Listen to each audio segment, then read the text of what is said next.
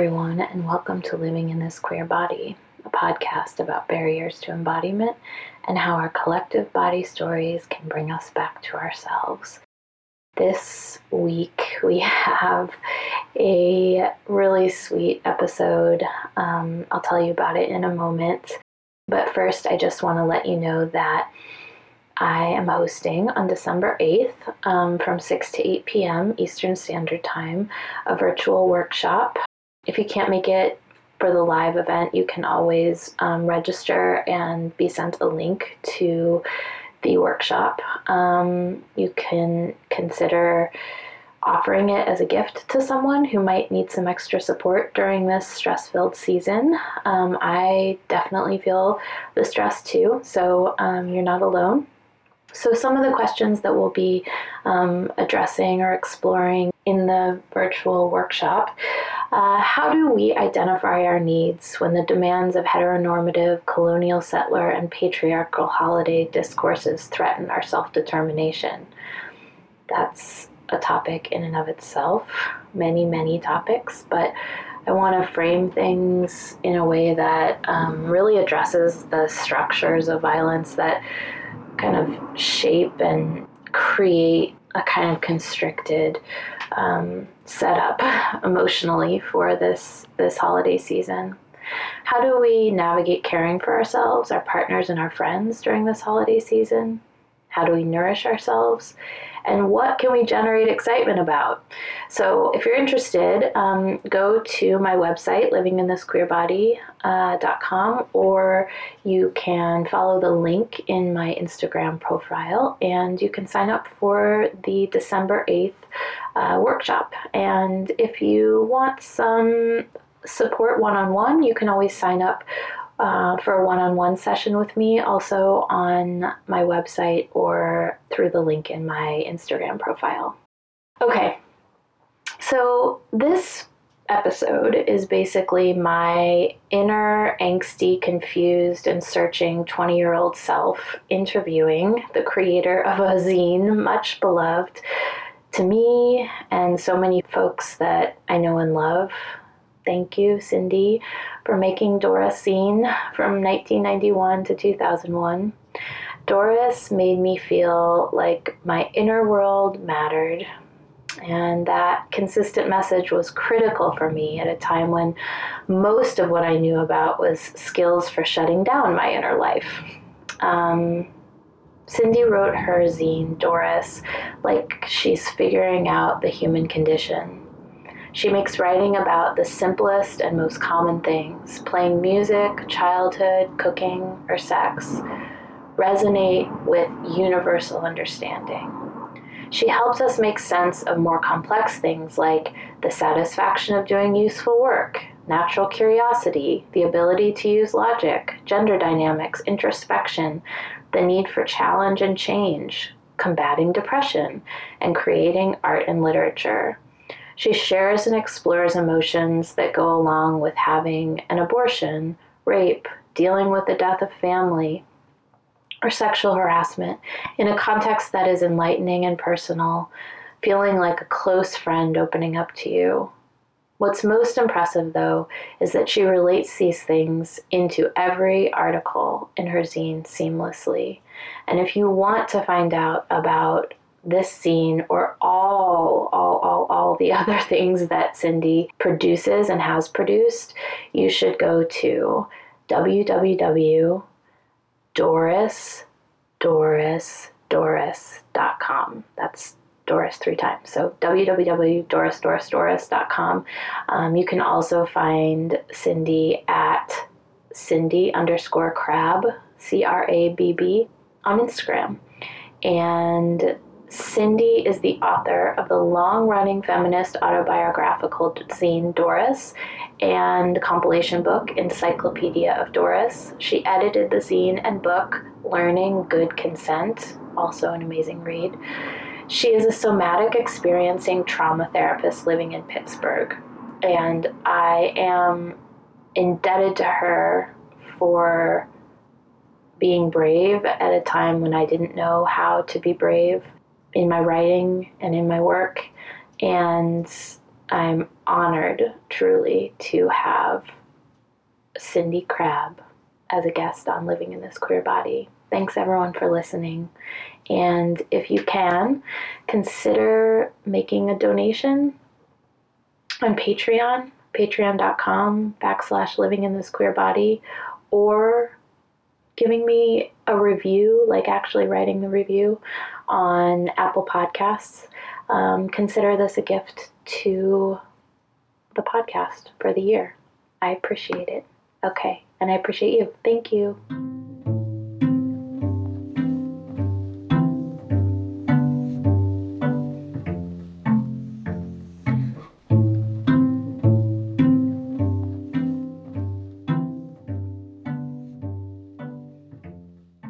Cindy, thank you for joining me on this podcast. I am really honored. I was just on the phone with my brother who said, Is this person one of the most famous people you've interviewed? Because he, I introduced him to your work through like through your zines so many years ago Oh and i'm sure he'll be embarrassed to hear that but i mean truly like you are an icon for um, me in a lot of ways um, i really love your writing and yeah more broadly just what you what you've done with it so i'm looking forward to kind of getting to know you in in this way as well so thank Well, I'm super being here excited to be on the podcast. cool. So I guess we'll start with the question I usually start with, and you can kind of go wherever you want with it. When you think about how you came to understand or learn about being in a body, what comes to mind for you?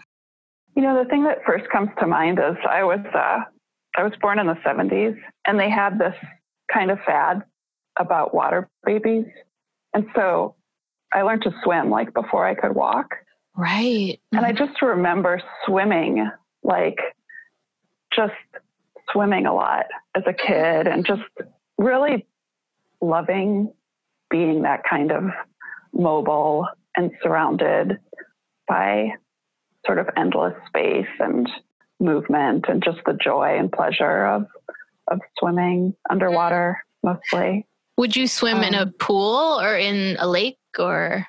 In a lake. I grew up in Minnesota, so Yeah, yeah, you could open your eyes, you know.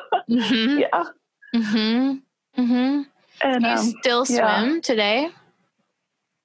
uh, not as much because I have some ear problems, mm-hmm. but uh, but I miss it. Yeah. Yeah, yeah.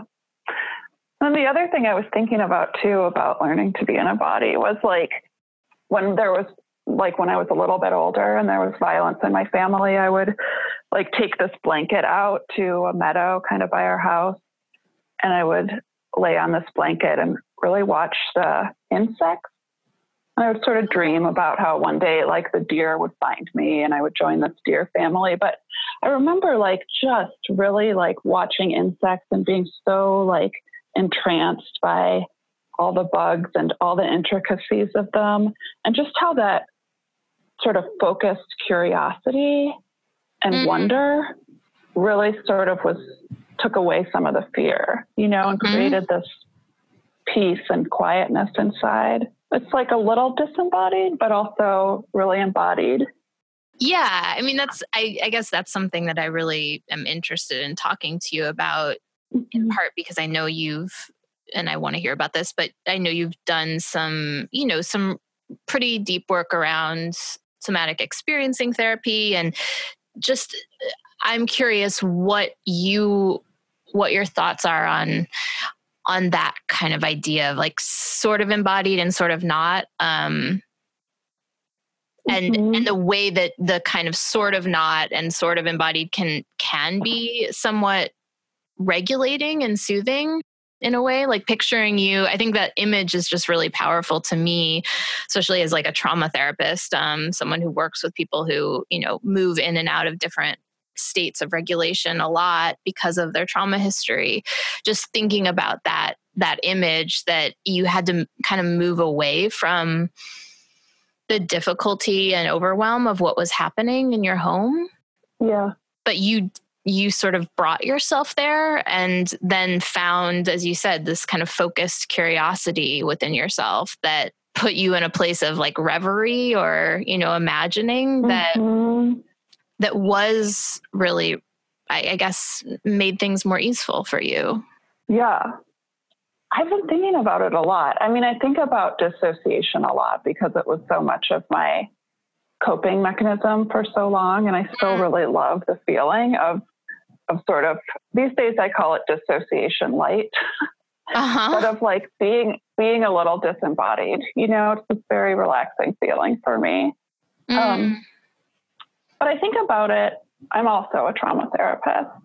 And, you know, I know how like distressing dissociation and that kind of like fragmentation can be and was for me like most of my life, you know, like Mm. it's sort of like I would feel, you know, like when I was a a teenager or something, I you know, I looked like a boy. I wanted to be seen as a girl, but I didn't want to do that work that you had to do to be seen as a girl. And so I like felt one way on the inside. I was treated as in a different way.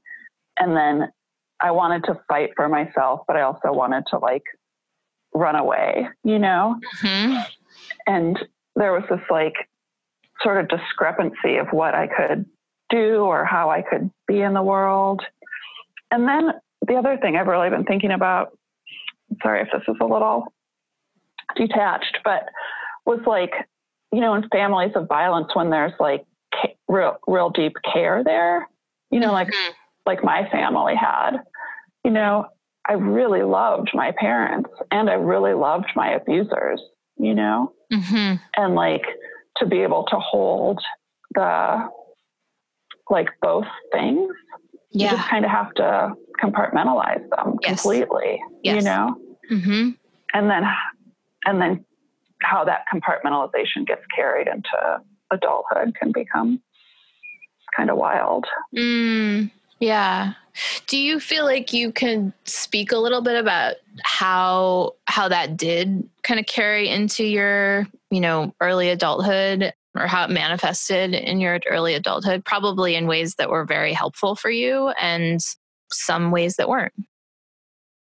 yeah i feel like some of the ways i carried that compartmentalization is by like on one hand like really wanting to connect with people and like really diving in and going you know really wanting to open up all the way you Mm. know and just be seen and be and see them and get re- really deep and really close and then on the other hand like really not giving a shit you know Mm. like i'd be like i don't know you know maybe at this point I, someone would have diagnosed me with borderline back then but i Hmm. mean it's so clearly and borderline you know is like a trauma response i think so Mhm. you know, there was this like, there would be like a flip. It would be like, oh, this person's, I really am so fascinated by them, so interested by them. And then there would be like one little misattunement or one Mhm. kind of offsetting thing.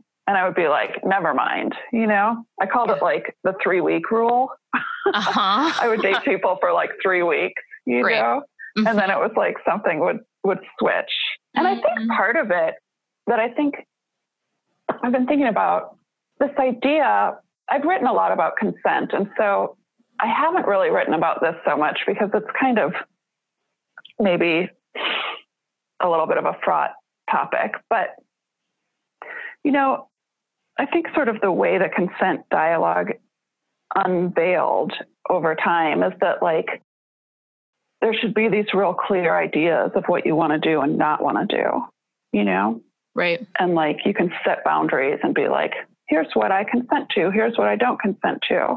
Right. And for me, there really wasn't like that. You know, there might be one part of me that totally wanted to like be having sex, you know, and another part of me that totally was uninterested. And Mm. another part of me that was like, you know, analyzing the whole thing, Yeah. you know? Right.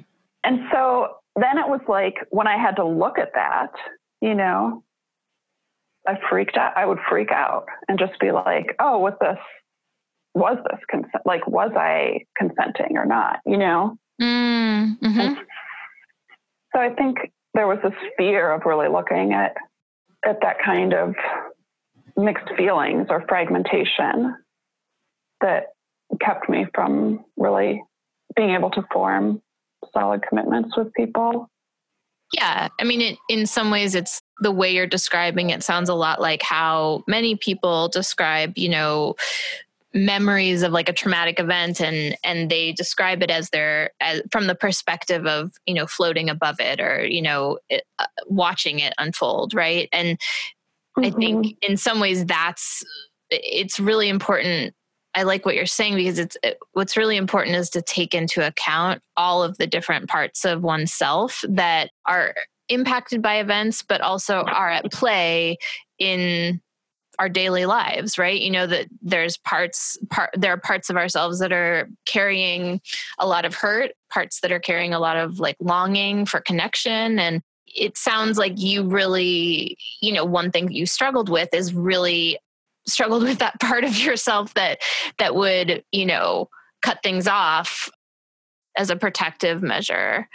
And i wonder maybe you could talk a little bit about how you've learned to navigate that impulse or that part of yourself as you Totally. yeah I think it's like there's these, you know, because there's so much at stake, like when it's like an intimate relationship or there's, you know, physical, the physical body involved mm-hmm. and there's been abuse in the past, like we sort of have these like rules for ourselves that we don't have in other places. So like, you know, like so I go like to a restaurant and I'm like, I get soup and it's like, you know, spice level seven and it's like a little too hot, right? You know? Mhm. And I'm like taking a bite and I'm like, ooh, too spicy, but also delicious. Like, hmm, do I really want this? Like, hmm, not really, but kind of, you know, and like there's all this like navigating that, Right. you know? Like Right. I'm gonna eat this. Or like, you know, I go to like a show and like my head hurts, like my body kind of hurts, like I don't really want to dance, but my friends are dancing. Like I'm gonna feel Mhm. kind of left out if I don't dance, and I know I'm gonna feel better if I dance. So like I choose to dance, you know? Mhm. And it's like so I've been thinking, I was thinking today a lot about this like idea about like choice rather than consent, you know? Like Mm.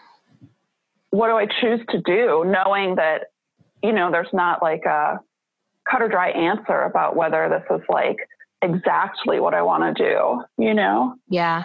But that I can hold like these gray areas of like part of me wanting to move forward, part of me having some hesitancy, like giving my having given myself the permission to really explore what that hesitancy is about, like not overriding it, yes. You know, hmm but just being able to be like, oh, there's that hesitancy. Like that's that part of me that's like afraid if I don't do this, I'll be deserted, you know?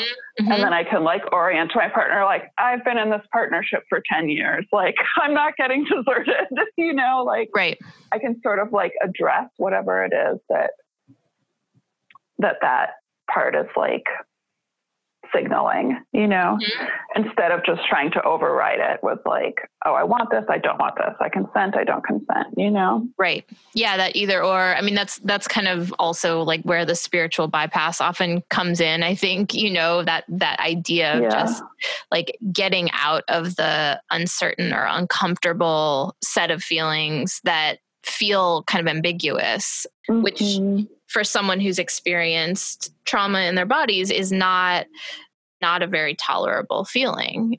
You know there's a kind of impulse to want to to know is this okay or is it not okay? Is this good or is it bad? You know, is it Exactly. safe or is it not safe? And yeah it sounds like you've you've learned a lot from that.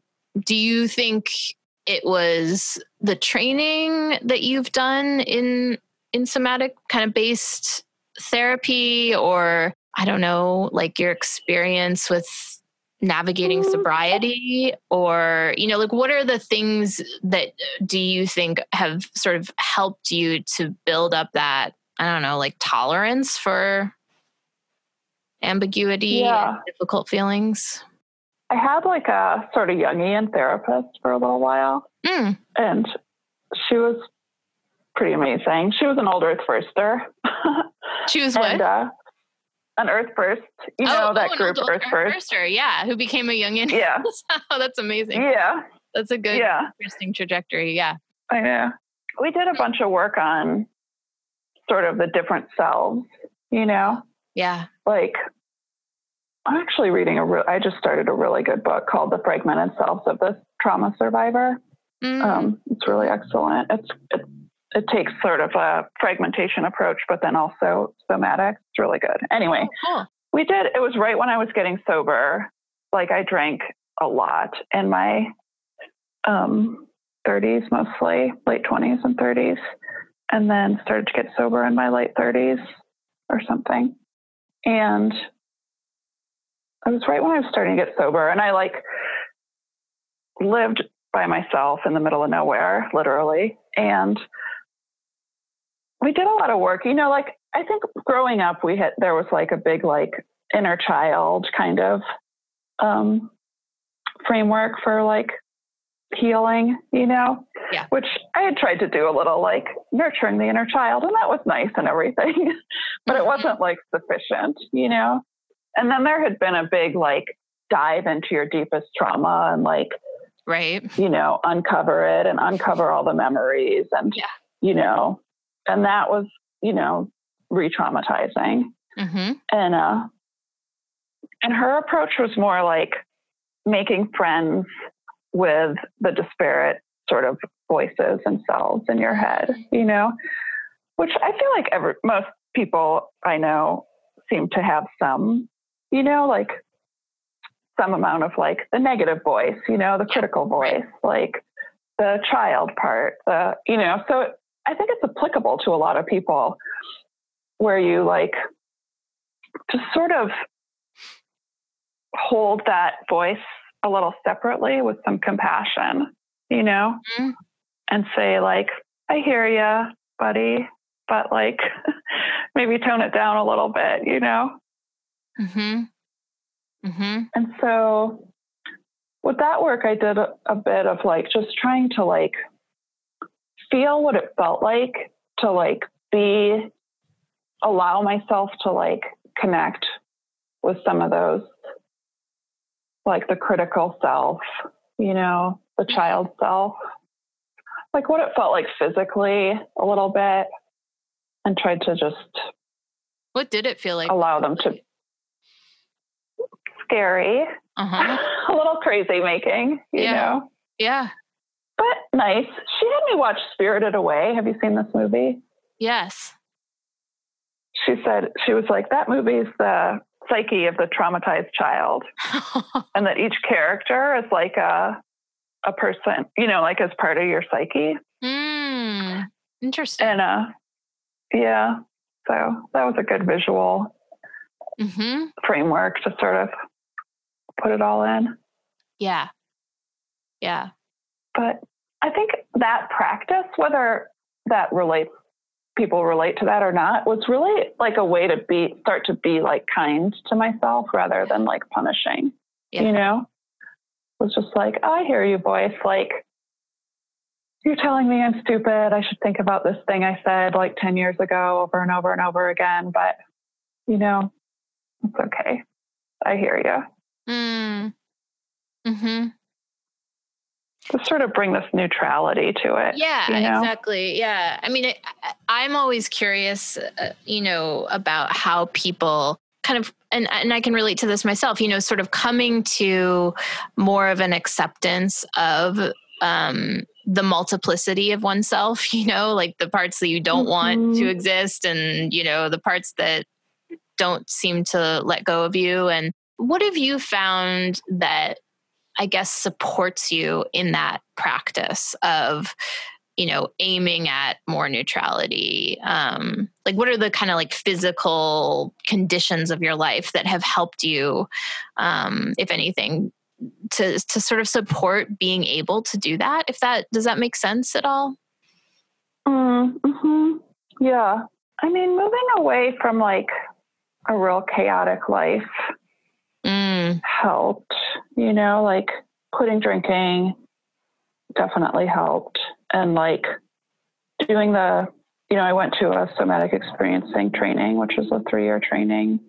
And I did work through a lot of my own trauma and sort of how my body had stored fight flight kind of Mm-hmm. stuck fight flight patterns and you know there's some like simple techniques that always really help me which is like pushing one foot into the ground and then the other Mhm. you know it's like this sort of slow motion running you know like pushing the hands into the thighs or couch and then releasing are these sort of just like a little bit of like self-regulatory movements Mm-hmm. that help Mm-hmm. I think really learning about how the nervous, like that it was a nervous system thing Yes. and not like some kind of like, you know, something that I wasn't doing good enough. Yeah, like know, a but that it was like, failure every time. Yeah, when Exactly. you dysregulated, it's like you're. I mean, I think that goes back to the like, let's say the borderline diagnosis or something like that, right? Where it's like this indictment of your, you right. know, yourself. Yeah. So moving away Yeah. from that. Mm-hmm. Yeah. So being like, oh, my nervous system, like, all right, I see you. Like, what do you need? Like a little orienting, you know, look Mhm. around a little bit, see if there's a threat in the environment. Oh, yeah, no threat. Like, go back to grazing, you know, Mm-hmm. like some things like that. Um, I think really like learning to be trying learning to stop trying to rescue people so much. Oh. Mm-hmm. um, and then figuring out some of my limitations. Like i don't work very well in groups you know? Like i'm just not an organizer. I wish i was. I like organizing but i'm actually just like it's too agitating to me at this point in my life i aspire to be a, a better organizer at some point Mm. so like just identifying that like you know i'm more of like a one-on-one Yeah. kind of person Mm-hmm. has been just more supportive. Yeah. How has your your writing, your practice with writing, or your relationship to writing, like, what does it look like now? Mm. I'm working on a on a book right now. Mm. Yeah, let's see. My writing practice is pretty shoddy, but I think it's nice for people to know because you don't have to be like, you know, I think there's this idea of writers as being like, I write, I wake up 6 a.m. and write every day and Right. stuff like that. And my writing practice has never been like that, never. Like, Mhm. I'll like typically my pattern is like I'll think about something. I'll think about like, oh, I want to start writing again. It's been a while, you know? And then I'll be like, what subjects are speaking to me right now? Or like, what do I feel like is out there in the world that like not being talked about in the kind of subtle ways I wish it was? Yeah.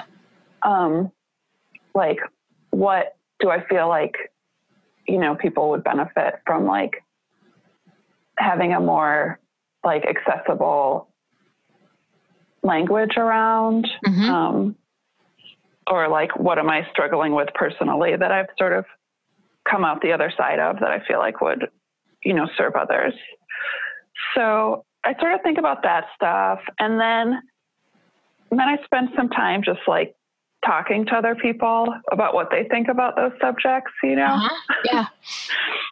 And um, that's usually like two months of no writing, just thinking Yeah. and talking to people. And then like, and then I like take some notes and then I forget about it and get distracted. And then I like sit down and write a bunch for like a month, you know? Mm-hmm. And that's always been how I do it. Mm-hmm. but I always am like happier when I'm writing. So like I uh I always feel like I should have a more stringent practice, but at this point I'm just sort of like this is my practice. Mm-hmm. Yeah. Although now that I'm working on this book, I'm today is my first day. I'm going to go have a, a weekly writing group with a friend of mine. So we'll Oh, see how that goes. Mm-hmm. Yeah.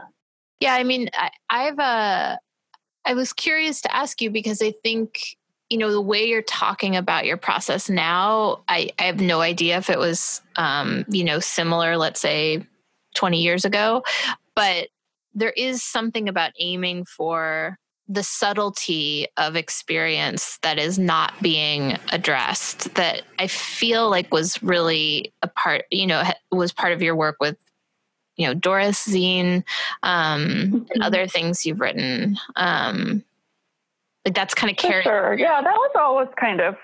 I came like before I was like a punk or whatever. Like before I was into zines, I was like in like more.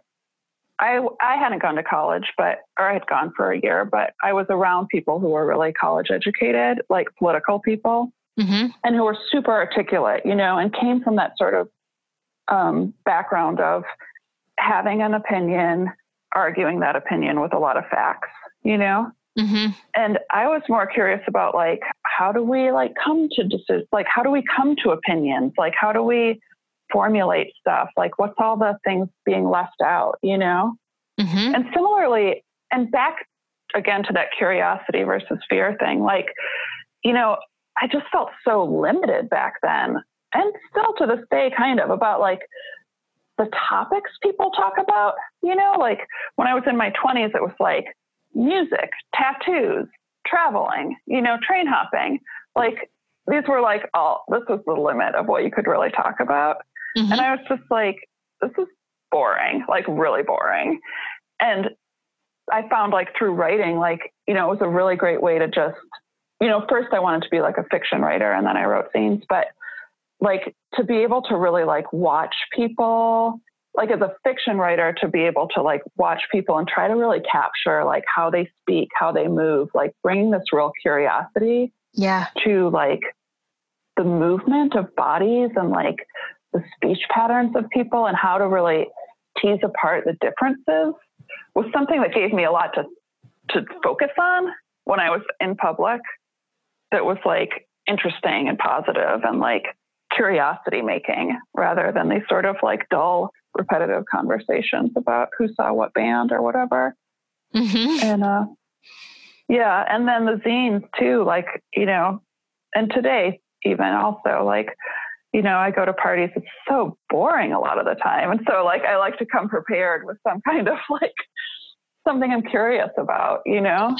Yeah, totally. yeah.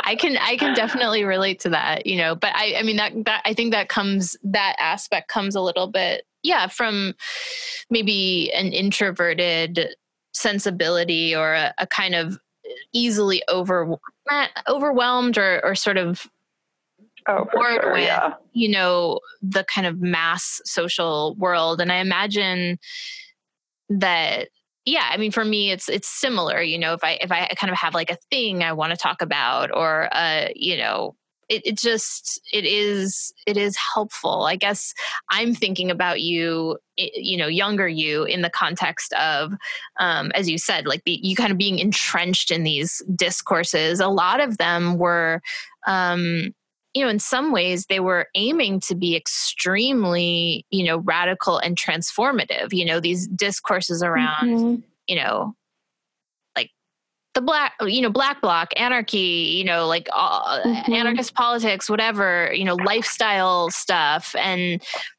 punk life and anarchist life and and I guess uh, for me, it's just interesting because what it sounds like what you've come to, and not that you've, you know, I, am not presuming you've abandoned all these ideas necessarily, or what, but it seems like that perspective of kind of observing and being curious sometimes is actually brings us into a much more transformative space than these kind of rigidified, you know, political stances and and things like that. Mm-hmm.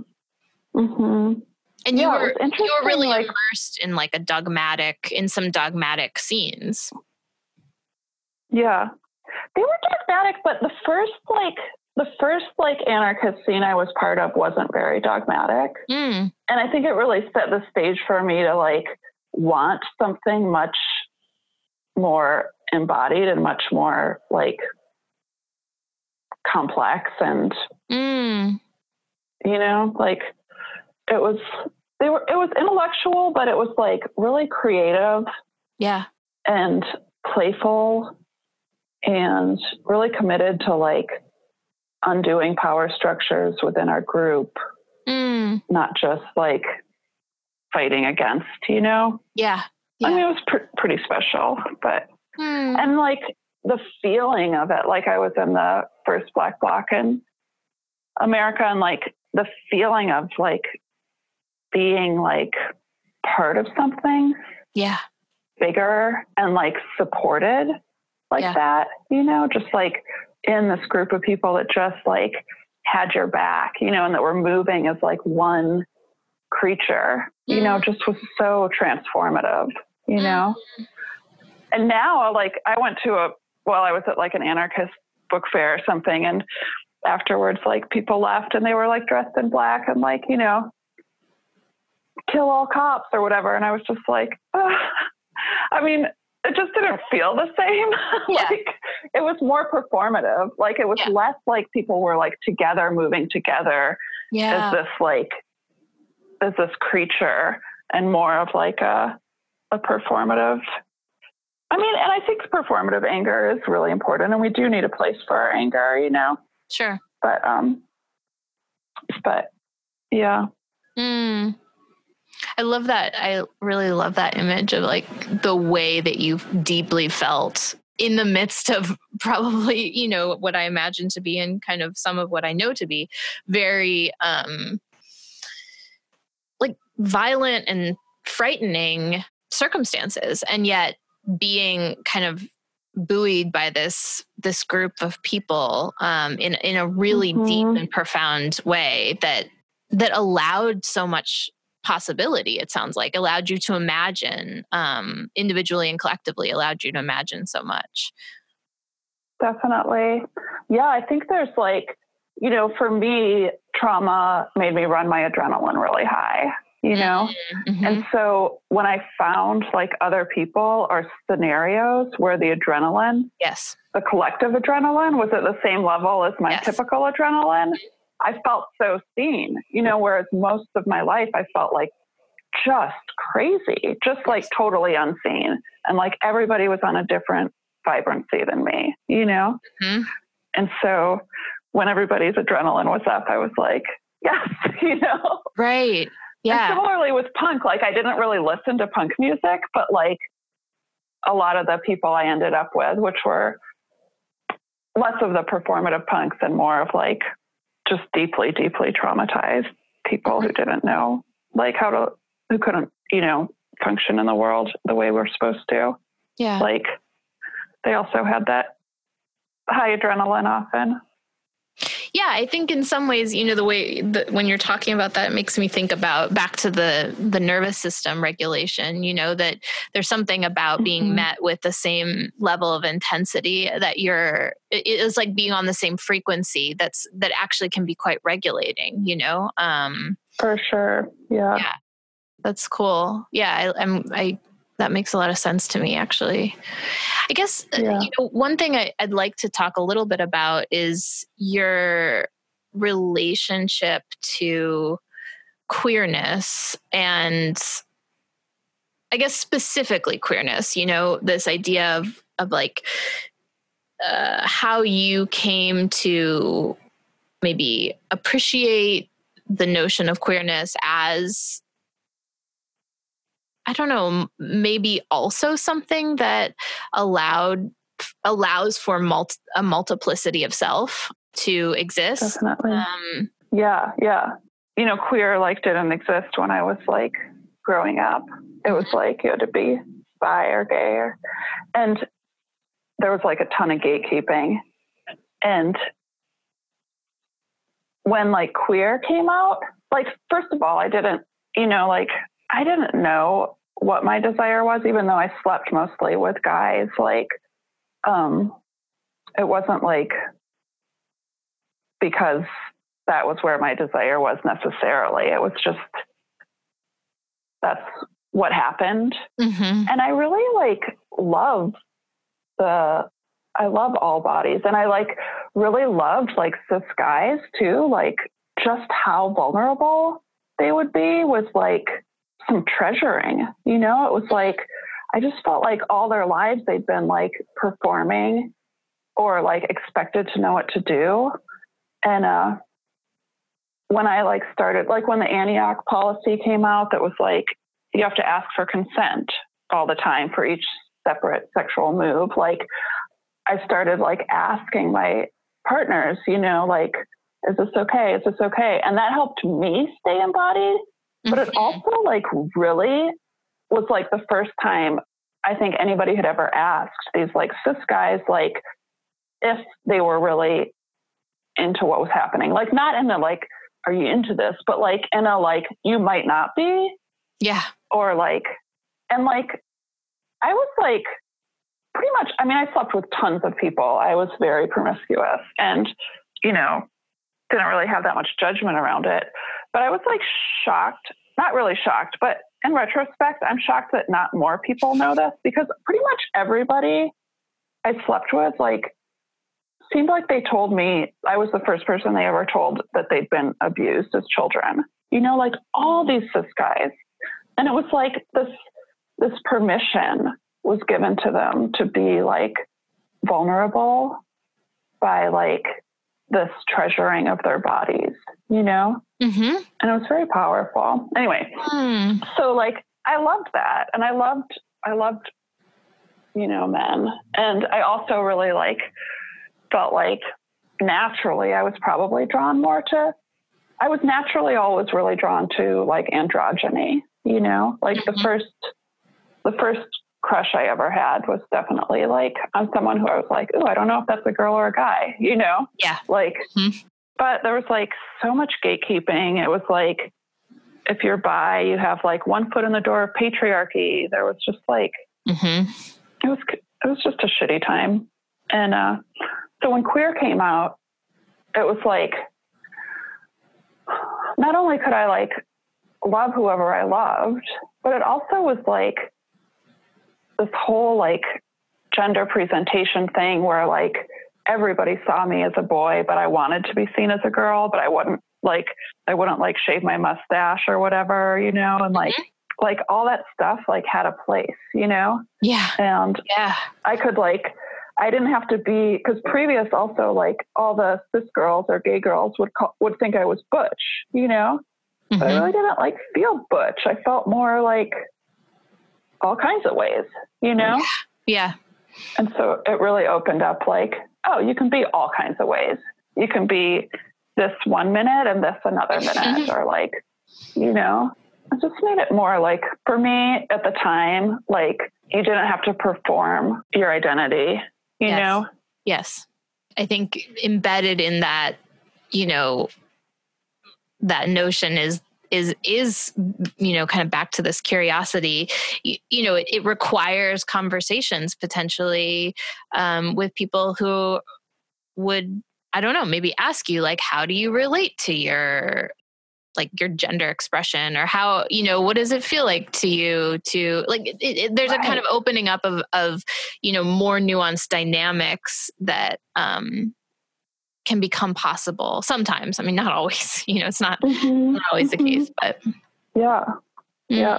I've been curious about, I guess I've been Sure. curious about your recent, somewhat recent, like Instagram videos where you're revisiting some of your old stories and kind of what prompted you to do that and how you, yeah, how you're thinking about that. Um, uh, okay, I've been living for like 10 years. I lived for 10 years in the rural area where there was no um, no cell phone service. Oh, we wow. just had really just dial up internet until a few years ago, Uh-huh. which is crazy, right? So, like, I moved to uh, Pittsburgh a couple of years ago. Now I have a cell phone. Right. So I'm just trying to like, uh, honestly, I'm not totally sure if this is very interesting, but so I'm writing this. I'm trying to write a couple books or just figure out if I want to write these books or not. One of them is a political autobiography about the 90s, basically. Mm-hmm. And um, the other is a, a utopian post post apocalypse utopian novel. hmm And I feel like I need to have a more social media presence, but also it seems kind of fun. It's So totally, I would, I just, yeah. I mean, part of the reason I'm asking, eh, yeah, it's like a ran, a kind of a random thing to be asked about. But I guess the reason, the reason I think it's interesting is because it does seem like you maybe have some sense that the stories that you were creating, that you're sort of revisiting mm, publicly, eh, mhm. are they're they're still really important and they have there's more there's kind of like maybe a new audience or a more expansive audience for these stories but the the kind of like tone and the way that hearing you read them it it's it's really it's really kind of captivating to me and it it feels like a pr- very particular voice you know it's like you have a very particular perspective on storytelling so i i Mhm. think it's i think it's really interesting and i i'm i was glad about it because i feel like it's it will help you know a more like a, a younger audience to discover your work and um, a more expansive audience yeah, I, uh, a lot of my stories, I write them to be written out loud. uh-huh So it's fun. I've always sort of wanted to, um, to do something with them right where I it's- read them. So yeah it's like an audio have that like platform. a diy audiobook yeah, yeah. i'm into it um oh, thanks. yeah I'm So- excited about it too. Good, good. So, I guess the last question, and again, you can kind of go wherever you like with this, but if you think back to, you know, that sort of younger version of you in a meadow with a blanket watching the bugs, is there anything that you would want to convey to that sort of younger version of you, knowing what you know Mm. now and having lived your life thus far? I think I would say you grow up, you're safe, you have a miniature horse, you're beloved, your curiosity will save you. Yes, Yeah. I love that. Give her a big hug. yeah, yeah. Maybe you can tell the the audience how they can learn about your work, current, future, past. How can they find you? Yeah. I um, have a website at cindycrabb.com, C I N D Y C R A B B.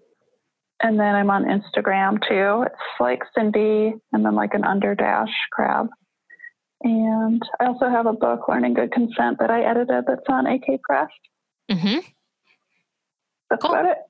Cool. Yeah, we'll put links to all those things in the show notes. And I really appreciate you being there. And I look forward to hearing what people think when they maybe discover for the first time your work. So I, I'm I'm really grateful for you being here.